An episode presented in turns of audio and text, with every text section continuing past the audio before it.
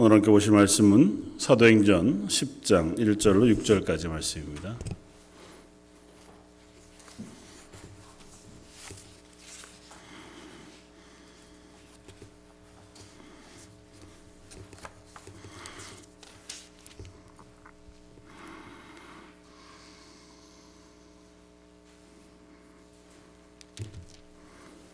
사도행전 10장 1절로 6절까지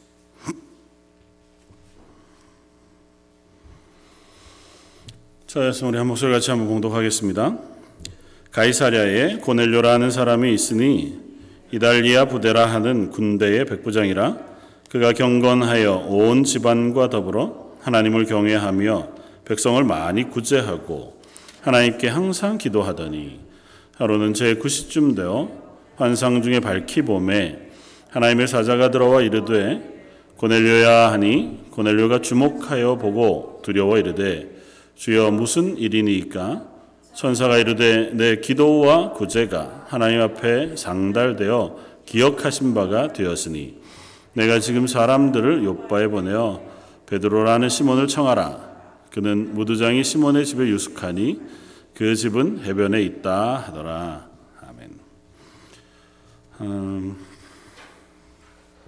존 맥스웰이라고 하는 사람이 리더에 대한 이야기를 이렇게 했다고 하더라고요. 리더에 대한 평가는 얼마나 많은 사람이 그를 섬기는가가 아니라 얼마나 많은 사람을 그가 섬기는가로 이루어진다 이렇게 어, 평가를 어, 했더라고요. 그러니까 누군가에 대한 평가하는 기준들이 여러 가지가 있는 것 같고요.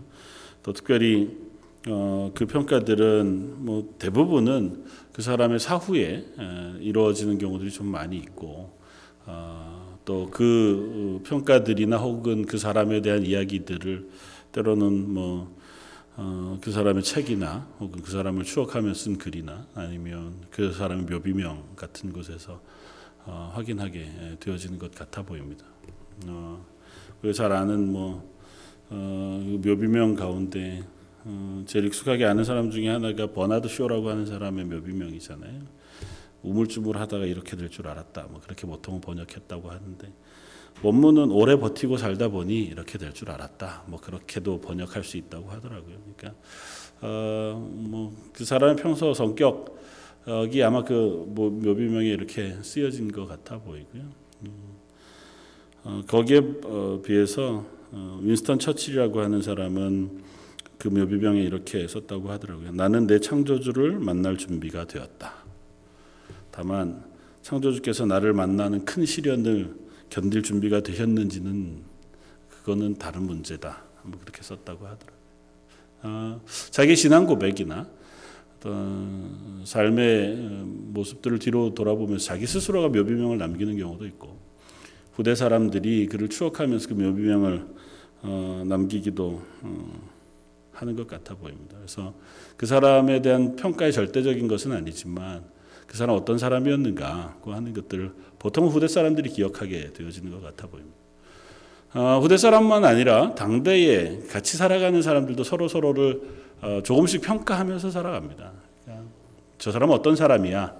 라고 하는 이야기들을 하고, 뭐 그것이 밖으로 드러나서 공공연하게 어떤 기준을 가지고 이렇게 등급을 매기거나 평가를 내려서 이야기하는 건 아니다 할지라도 어, 누군가를 보면 우리가 가까운 사람이라 아 저 사람은 어떤 사람 또 저 사람은 어떤 사람. 그래서 우리가 이야기를 할 때나 어떤 행동을 하거나 무슨 부탁을 할 때에도 그냥 저 사람 스스럼 없이 부탁해도 오해하지 않을 사람. 뭐 그럴 경우에 우리가 좀 쉽게 다가가서 이런저런 부탁도 하고 이야기도 하게 되지만 어떤 사람은 아 저 사람 좀 조심해야 할, 아, 좀 예민하기도 하고 또 상처가 혹 있을 수도 있으니 조심해야 할 뿐, 뭐 이렇게 얘기 되어지기도 하고 또 아 저분은 대단히 추진력이 있어서 저분이 앞장서서 뭔 일을 하면 무엇라도 일이 진행되는 것 같은 어, 그런 어, 사람들이 있는가 하면 굉장히 신중한 사람도 있고 뭐 여러 가지의 내용을 가지고 사람들을 보통 평가하죠.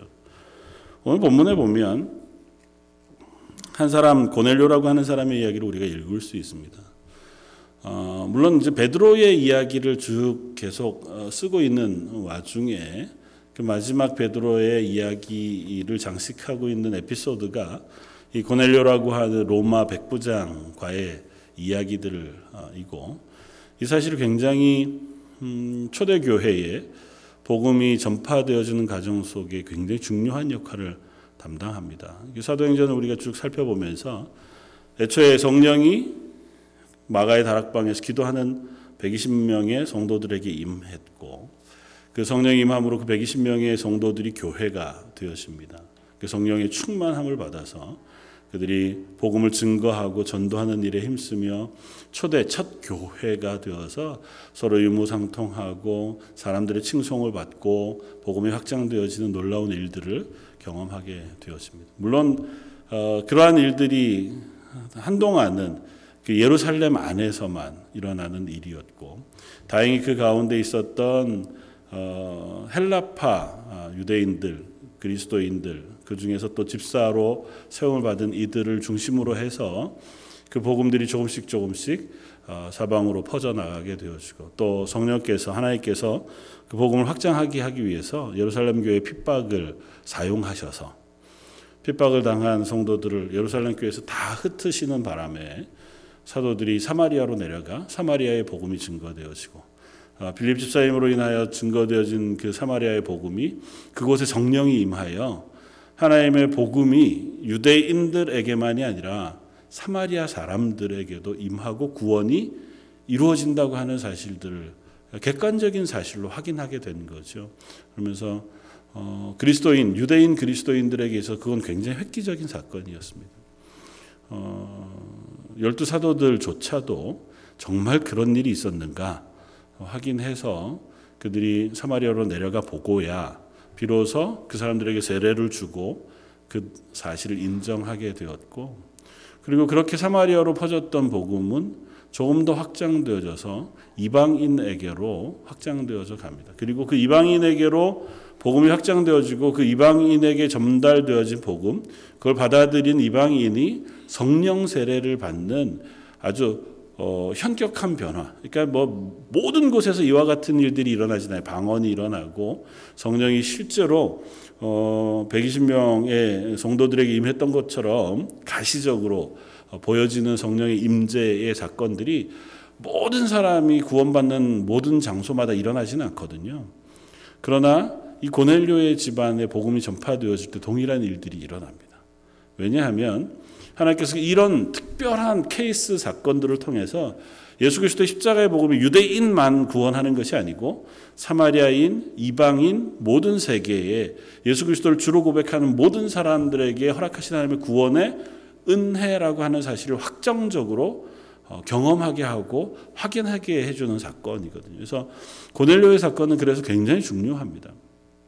아마 고넬료라는 사람이 대단히 중요하고 그와 같은 사람 때문에 이건 아니에요. 그렇지는 않지만 하나님께서 고넬료라고 하는 이 이방인 로마인 백부장의 어, 가정에 하나님께서 성령을 어, 부어 주시고 그들이 그것으로 인하여 변화되어져 그리스도인 되어지고 하나님의 새 사람이 되어지는 놀라운 변화를 경험한 성령의 세례를 경험하는 이와 같은 사건들을 우리에게 들려주므로 사도들에게 입장에서는 아 하나님의 복음이 온 세계 모든 이들에게로 확장되어서 가야 하겠구나라고 하는 사실을 확인하게 되고 또 어, 교회도 어, 그 사실을 인정하고 그 복음을 전파하는 일에 훨씬 더 힘쓰게 되어지는 같은 일들이 일어나죠. 물론 이제 그 어중에 어, 열두 사도가 아닌 이방인의 사도로 부르심을 받은 사도 바울이 하나님의 부르심을 받고 그 바울로 통하여 이방인들에게 복음이 전파되어지는 어, 그 일들을 하나님께서 특별하게 맡기시는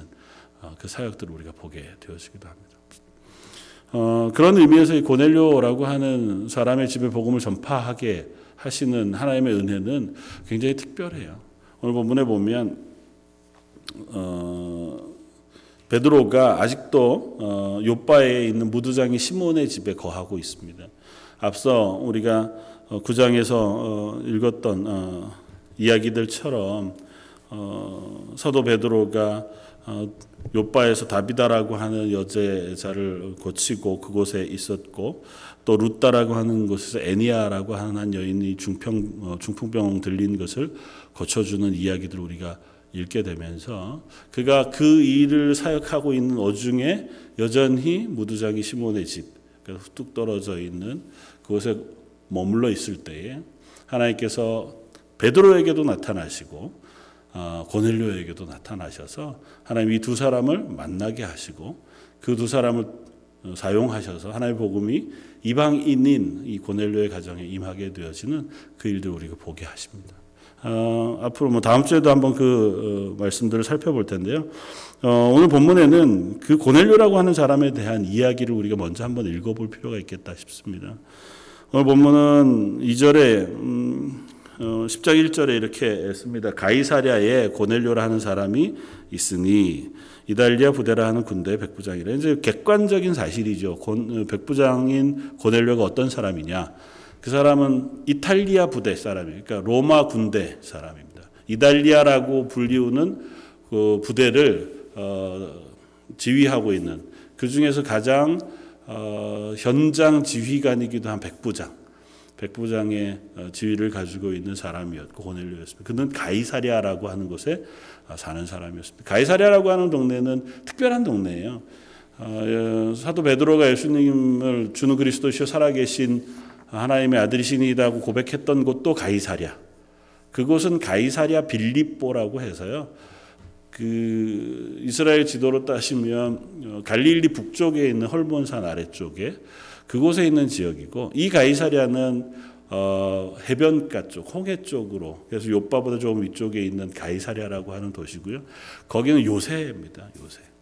어, 가이사랴라고 하는 도시가 가이사랴라고 하는 이름을 가지게 된 이유는 로마 군대가 이제 이스라엘을 점령하고 이스라엘을 자기의 속국으로 삼았잖아요. 그러면서 이스라엘을 다스릴 총독을 이곳에 보냅니다. 그 총독을 보내서 이스라엘 전역을 다스리는데 이스라엘의 제일 핵심적인 도시는 사실은 예루살렘이고 예루살렘 안에 총독 관저가 있습니다. 그곳에 어, 예수님 심판 받으시던 어, 빌라도의 법정이 있는 그 관저가 있는데 그곳은 그저 가끔 한 번씩 가서 집무를 보는 데이고요. 그곳에서 계속 살지는 않았습니다. 오히려 이스라엘 전역을 다스리기 위해서 도시 하나를 건설해요. 그곳이 가이사랴입니다. 그러니까 시저라고 하는 로마의 황제의 이름을 따서 시저예요 도시가. 그걸 음, 아람어로 번역해서 가이사랴 이렇게 된 거거든요. 그러니까 그 해변가에 있는 가이사랴라고 하는 도시는 요새 도시여서요. 그곳은 로마 사람들만 그 안에 삽니다. 주로 로마 군대가 주둔해 있는 곳이고 그곳에 있는 군대가 대부분 이스라엘 전체를 어, 치안을 담당하고 뭐 특별한 일들이 있을 때 그 로마 총독을 보좌하는 그와 같은 역할을 하는 도시가 가이사랴였습니다. 여러분 잘 아시는 벤허라고 하는 영화 어, 그 영화에 마차 경주하는 장면이 있잖아요. 그 마지막 마차 경주하는 장면을 찍은 장소가 그 가이사랴 어, 지역에 있는 그 바로 옆에 있는 터에서 찍었다고 하더라고요. 지금도 그만큼 큰 터가 남아 있을 만큼 지금도 가보면 굉장히 큰 요새처럼 되어져 있습니다. 밖에서 들어가기 굉장히 힘든. 그러니까 그 도, 그 도시에 살고 있는 로마 군인이에요. 그러니까 이스라엘 사람하고 사실은 이렇게 접촉하거나 이스라엘 안에서 흔하게 뭐 어, 더불어서 살고 있는 사람이라기보다는 이스라엘을 점령해온 점령군의 어, 군대의 지휘자, 지휘관인 사람이 고넬료입니다. 그런 사람이 고넬료. 1절에서의 설명은 그거고요. 2절은 그를 또 더불어서 이렇게 설명합니다. 그가 경건하여 온 집안과 더불어 하나님을 경외하며 백성을 많이 구제하고 하나님께 항상 기도하더라 그렇습니다. 그러니까 고넬료라고 하는 사람을 성경이 평가하여 그 사람을 소개하는데 다른 것으로 소개하지 않아요. 그러니까 객관적인 사실을 앞에 얘기했죠. 로마 군인이고 백부장이고 가이사랴에 주둔해 있는 사람이다. 그게 객관적인 사실이라면 그 사람의 삶에 대한 평가를 성경이 이렇게 하고 있다는 겁니다. 그는 어떻게 해요? 경건한 사람이었다. 그는 경건한 사람이었고 또 그 온 집이 함께 하나님을 경외하는 사람이었다. 로마인이었고 이스라엘 사람이 아니었고 이스라엘에 주둔해온 군대 군인 장수였지만 그는 경건하며 온 가족이 다 하나님을 경외하는 사람이었다. 그리고 그가 경건하고 경, 하나님을 경외할 뿐만 아니라 백성들을 많이 구제하는 사람이었다. 그리고 마지막으로 항상 하나님께 기도하는 사람 이었다. 이보다 더 아름다운 평가가 없을 만큼 이 고넬료에 대한 성경의 평가는 아주 분명합니다. 그래서 심지어 이 고넬료의 집안 그 가족뿐만 아니라 그 수하 있는 사람들도 경건한 사람들이라고 표현해요. 저에게 읽지 않았지만 8절은 이렇게 우리에게 아, 7, 8절은 이렇게 씁니다. 무드장이 시몬의 집에 있는 어, 베드로를 부르러 보내려고 할 때에 마침 말하던 천사가 떠나고 고넬료가 집안 하인 둘과 부대 부이, 어, 부하 가운데 경건한 사람 하나를 불러 이 일을 다 이루고 요바로 보냈다. 그러니까 자기의 부하로 있는 사람도 성경이 뭐라고 평가한다고요? 경건한 사람으로 평가. 물론 이제 이 경건함은 신실함의 또 다른 의미이기도 할 터이지만 아마 본문의 문맥상 우리가 살펴본다면 그 역시 하나님을 경외하고 하나님 앞에 경건을 유지하고 있는 사람으로 이해해도 조금 더 다르지 않겠다. 고 설명해 볼 수 있습니다. 그러니까 적어도 이 한 구절을 통해서 이 고넬료라고 하는 사람을 우리에게 소개해 주는 소개의 말씀을 우리가 들을 수 있습니다. 적어도 고넬료라고 하는 사람이 어느 지역 사람 무엇인지는 몰라도 하나님 앞에서의 평가만큼은 분명하다는 거죠. 경건한 사람. 경건이라고 하는 어, 삶의 자세, 평가에 대해서 우리가 설명하는 것은 또 좀 뭐 다양한 방법들이 있을 거예요. 그러나 경건함이라고 하는 것을 가장 간단하게 우리가 이해하는 방식을 쓰자면 하나님 말씀에 순종하는 사람이에요. 이 사람은 하나님을 알고 하나님의 말씀을 아는 사람이었고 로마인이었으니까 사실은 이스라엘 예루살렘에 가서 온전한 제사를 드릴 수 있지는 않았을 겁니다.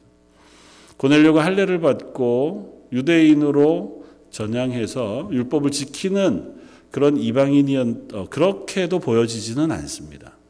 그러니까 고넬료가 아마 적어도 이 로마의 군인으로 어, 이스라엘의 주둔군으로 와서 이곳에 살기 시작하면서 그가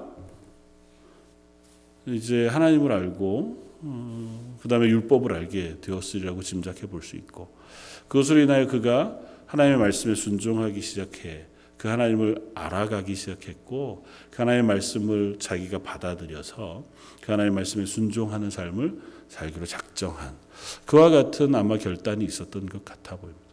그 뒤를 이어보면 그가 그 경건한 삶을 어떻게 어, 살아가는 사람이었는지 우리가 또 볼 수 있습니다. 10장 3절 이하에 하루는 제 9시쯤 되어 환상 중에 밝히 봄에 하나님의 사자가 들어와 이르렀다. 습니다.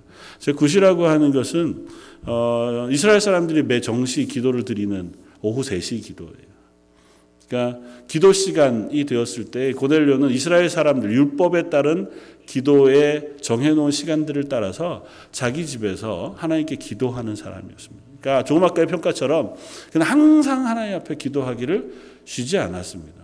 그가 기도하는 그 자리에 서서 하나님이 살아계신 줄 알아서 그 하나님 앞에 기도하는 것을 쉬지 않는 사람이었습니다. 그러니까 적어도 이 고넬료라고 하는 사람은 하나님 앞에서 굉장히 하나님의 말씀에 순종하려고 애쓴 사람이 분명해요.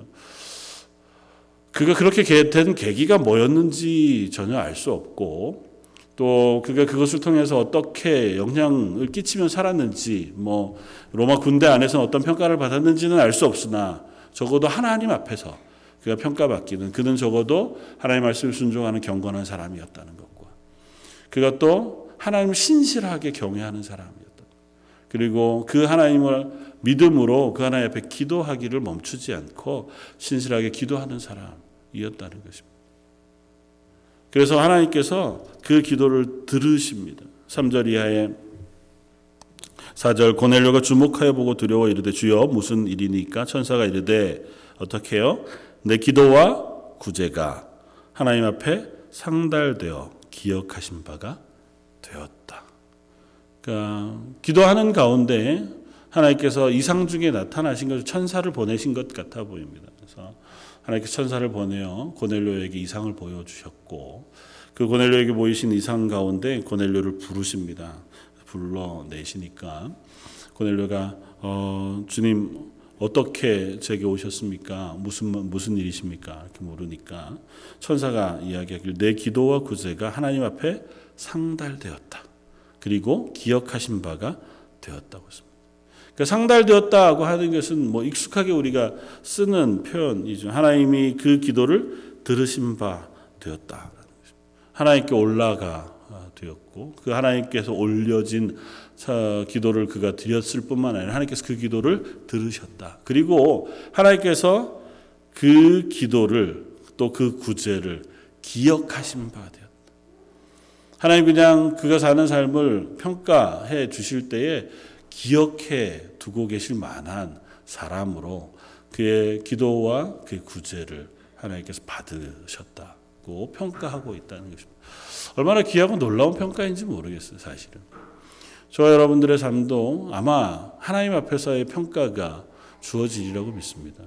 우리가 살아가는 동안에도 그러할 터이고 또 하나님 앞에 설 때는 훨씬 더 그러할 테이지만 우리가 살아가는 하루하루의 삶 그리스도인으로서의 모습이 하나님 앞에 평가받을 때에 고넬료와 같지는 않다 할지라도 그래도 하나님 앞에서 아 그래도 신실한 내 사랑하는 자녀 또 하나님 앞에서 어, 기도하고 그리스도인을 살기 위해서 몸부림치는 교회라고 하는 평가를 얻을 수 있는 저와 여러분들이었으면 좋겠습니다. 그리고 그것에 제일 우선이 되는 것은 다른 것이 아니고 하나님을 아는 것, 하나님을 믿는 것, 그리고 그 하나님 앞에 삶을 살아가는 것. 하나님이 살아계신 줄 알아야 사실은 고넬료가 기도하는 이유도 하나님을 경건히 경외하는 이유도 하나님이 살아계신 것을 그가 믿었기 때문이잖아요. 자기의 삶을 그 하나님 앞에서 살아내었기 때문에 그가 그의 삶 속에 적어도 하나님 앞에 설 때마다 간절히 기도할 수 있었고 또 그 하나님의 은혜를 구할 뿐만 아니라 하나님의 말씀에 순종하는 삶을 살았다는 거죠. 그리고 또 한 가지가 덧붙여 있습니다. 구제하는 사람이었습니다. 그것은 내 행동을 보시는 하나님 앞에 내가 타인을 대하는 태도를 하나님이 기뻐하시는 태도를 가지고 살아가겠다는 거죠. 예수님께서 말씀하신 명령이잖아요. 내 하나님을 사랑하고 내 이웃을 내 몸과 같이 사랑하라고 하는 그 분명한 하나님의 명령에 순종하는 삶을 이 고넬료는 살았다는 것입니다. 저 여러분들의 삶이 어떻게 평가되어질는지 적어도 하나님 앞에서는 두 번째, 두 번째가 아니고 최종적이지만 지금 말고 우리가 서로를 서로 바라보는 삶 속에서도 뭐 타인의 시선, 타인의 평가 그것이 우리를 이렇게 옥죄고 그것에 자유롭지 못하게 되는 것도 참 어려운 일이기는 하지만 그리스도인은 또 그런 타인들의 시선과 평가에 무감각하게 살 수는 없는 존재들이라고 생각이 돼요. 왜냐하면 내가 그리스도인인 이상 타인들이 나를 평가하는 평가가 그냥 나 개인을 향한 평가일 뿐만 아니라 그리스도인이라고 하는 이름에 대한 평가가 되어지잖아요. 그래서 나에 대한 평가, 교회에 대한 평가가 하나님을 어, 이름 두고 하게 되어지는 평가가 되어진다는 사실을 우리가 기억하면 우리가 살아가는 삶 속에서 하는 말과 행동들 또 타인들을 대하는 그 모습들을 우리가 조금은 더 한번 주의 깊게 어, 생각해보고 또 나를 절제하고 겸손하게 그렇게 살아가려고 애쓰는 자세들이 필요할 것이라고 하는 사실 우리가 뭐 두말하지 않아도 너무 쉽게 알 수 있죠. 다만 우리가 그렇게 어, 항상 긴장하고 또 혹은 경건하고 거룩하고 바르게 살아내기가 쉽지 않은 성정인 사람들이어서 가끔 우리의 본 모습이 드러나고 본래의 연약함들이 드러나는 사람들인 것을 어쩔 수 어, 없이 확인하게 되었습니다. 그렇기 때문에 아마 고넬료도 그랬던 것 같이 항상 하나님께 기도하는 자리에 설 수밖에 없겠다 생각이 되어져요. 그러니까 내가 내 본성이 아니라 하나님 주신 예수 그리스도의 심성, 새로워진 생명, 새로운 성품으로 살아가기 위해서는 성령이 내 속에 역사하셔야 되거든요. 성령이 내 속에 임재하시고 그 성령의 역사가 내 속에서 어, 풍성하게 임할 때 그 성령이 나를 바꾸시는 거지 내가 내 심성을 바꾸기는 참 어렵잖아요. 사람이 어떻게 태어난 그 심성과 태어난 그 본성을 버리겠습니까? 그러나 성령이 우리 가운데 거하시면 임하시면 성령이 우리를 새롭게 하시고 우리를 하나님의 성품, 예수 그리스도의 성품으로 변화시키신다고 하는 사실을 성경이 누차 이야기하거든요.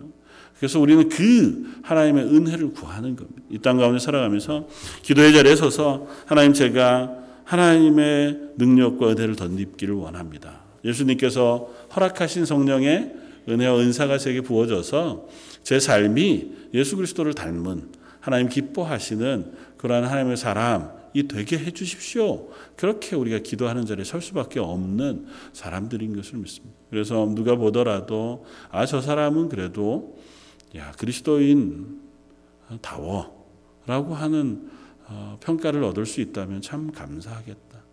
야 그래도 교회는 좀 다르긴 다르다. 그래도 예수 믿는 사람이라서 그냥 뭐 좀 어쩔 수 없나 보다. 우리가 가끔은 간증으로 듣게 되어지는 그런 이야기들 있잖아요. 야, 진짜 너, 너 그렇게 유별나게 예수 믿어야 되겠냐? 얼마나 감사한 평가인지 몰라요. 남들이 보기에 유별나 보일지라도 하나님 말씀 앞에 내가 순종하기를 애쓰고 또 그렇다고 해서 사람들 앞에 완전히 고립되지 않고 그 사람들을 섬기고 사랑하는 자리에 설 수 있다면 얼마나 감사한 일일까. 그런 의미에서 고넬료는 참으로 귀한 삶이었습니다. 왜냐하면 그는 그 스스로가 하나님 앞에 경건한 사람이었을 뿐만 아니라 그가 구제하는 사람이었다. 성경이 평가하고 있기 때문에 그렇습니다. 고넬료를 향하여 온 천사의 그 어, 선언 말씀이 내 기도와 구제가 하나님 앞에 상달되었다. 그가 그냥 기도하는 사람이었을 뿐만 아니라 그의 삶으로 또한 그 하나님 살아계신 것을 증거하면서 삶 안에서 고백하는 사람이었다는 거죠. 이사야서에서 하나님 기뻐하시는 금식이라고 하는 표현을 우리가 읽습니다. 하나님께서 우리에게 허락하신 것 중에서 기도라고 하는 것이 하나님의 은혜를 이 땅 가운데 우리가 누리며 살아가는 방법으로 주신 거잖아요. 근데 하나님 앞에 기도할 때에 그 기도의 방법 중에 가장 간절한 기도의 모습이 아마 금식이겠죠. 그러니까 어, 하나님 앞에서 우리의 입장에서 보면 식음을 전폐하고 하나님 제가 밥을 굶어가면서라도 간절하게 하나님 기도합니다. 이렇게 들어주십시오. 그게 이제 금식이잖아요. 내가 이렇게 애써서 하나님 간절하게 하는 기도의 모습을 하나님 들어주십시오 하는 것이 하나님께 올리는 우리의 기도 금식이라면 그 금식은 기도의 한 방편이거든요. 그런데 구약 이사야서 58장에서 하나님 기뻐하는 금식은 밥을 굶는 것만은 아니라고 말씀하세요. 하나님 기뻐하는 금식은 다른 것이 아니고 너희가 정의를 행하며 또 가난한 자를 도와주고 억압된 자를 풀어주는 것이라고 말해요. 다시 말하면 그냥 너만 간절하게 기도하는 것만으로 끝나는 것이 아니라 간절하게 기도하는 너의 마음이 내 삶 속에 드러날 때 하나님께서 그것을 하나님 앞에 드리는 기도로 받으시겠다는 거예요.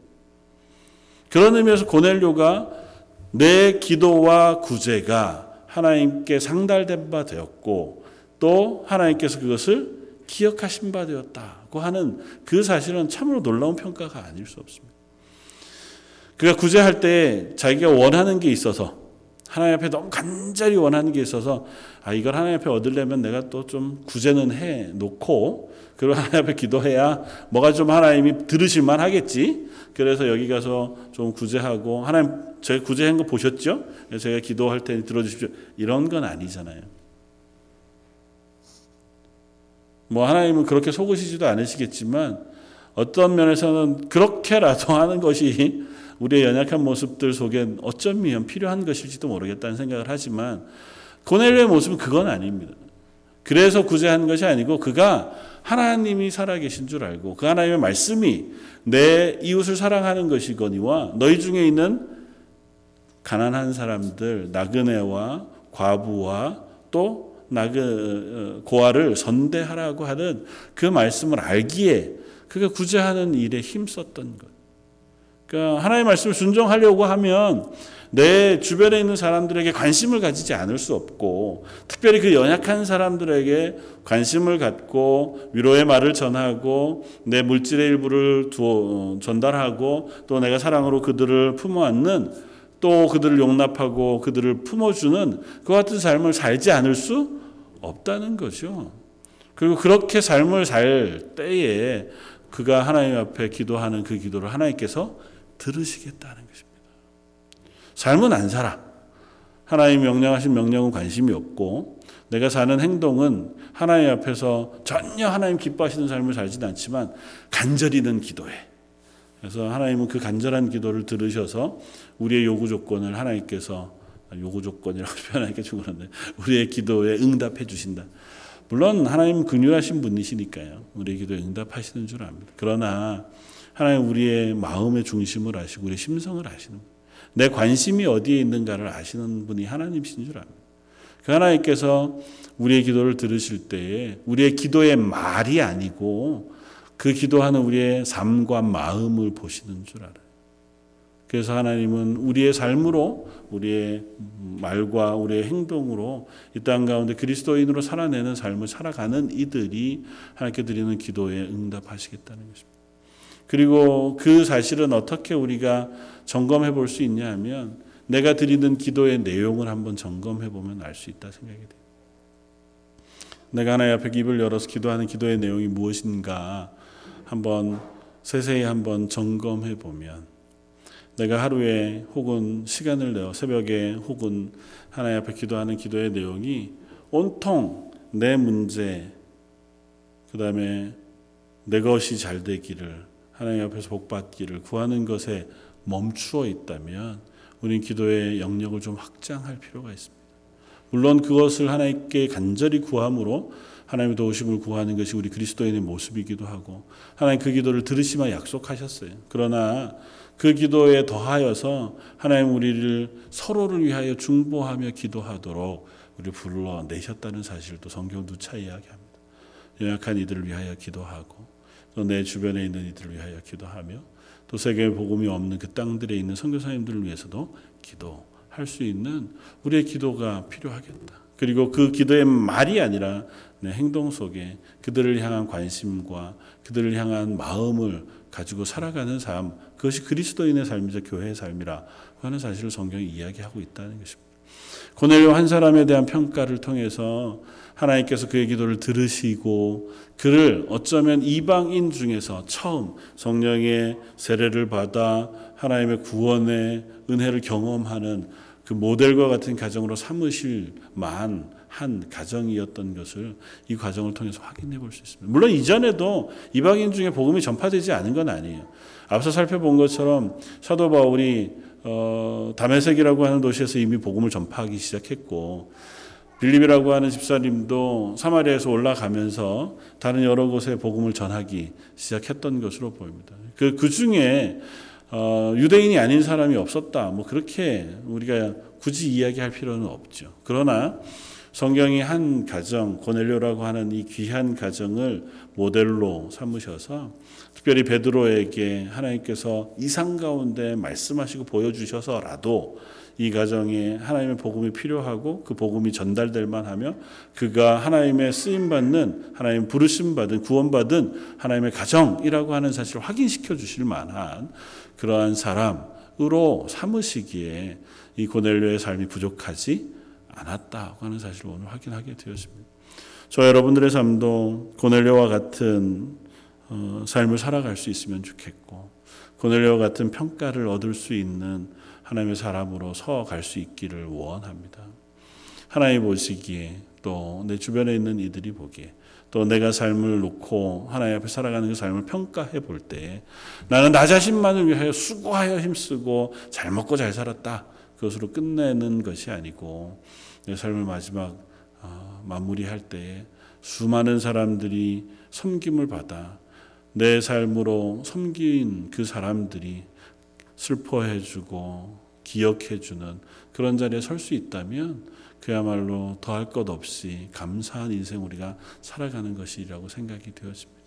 우리의 묘비명에 잘 먹고 잘 살았다 그냥 그렇게 쓸 것이 아니고 적어도 하나님의 나라를 소망하되 하나님의 사람으로 신실하고 선, 선하게 거룩하게 삶을 살았다고 평가될 만한 그러한 삶을 살 수 있는 저와 여러분들이 되어지기를 주님의 이름으로 축원을 드립니다.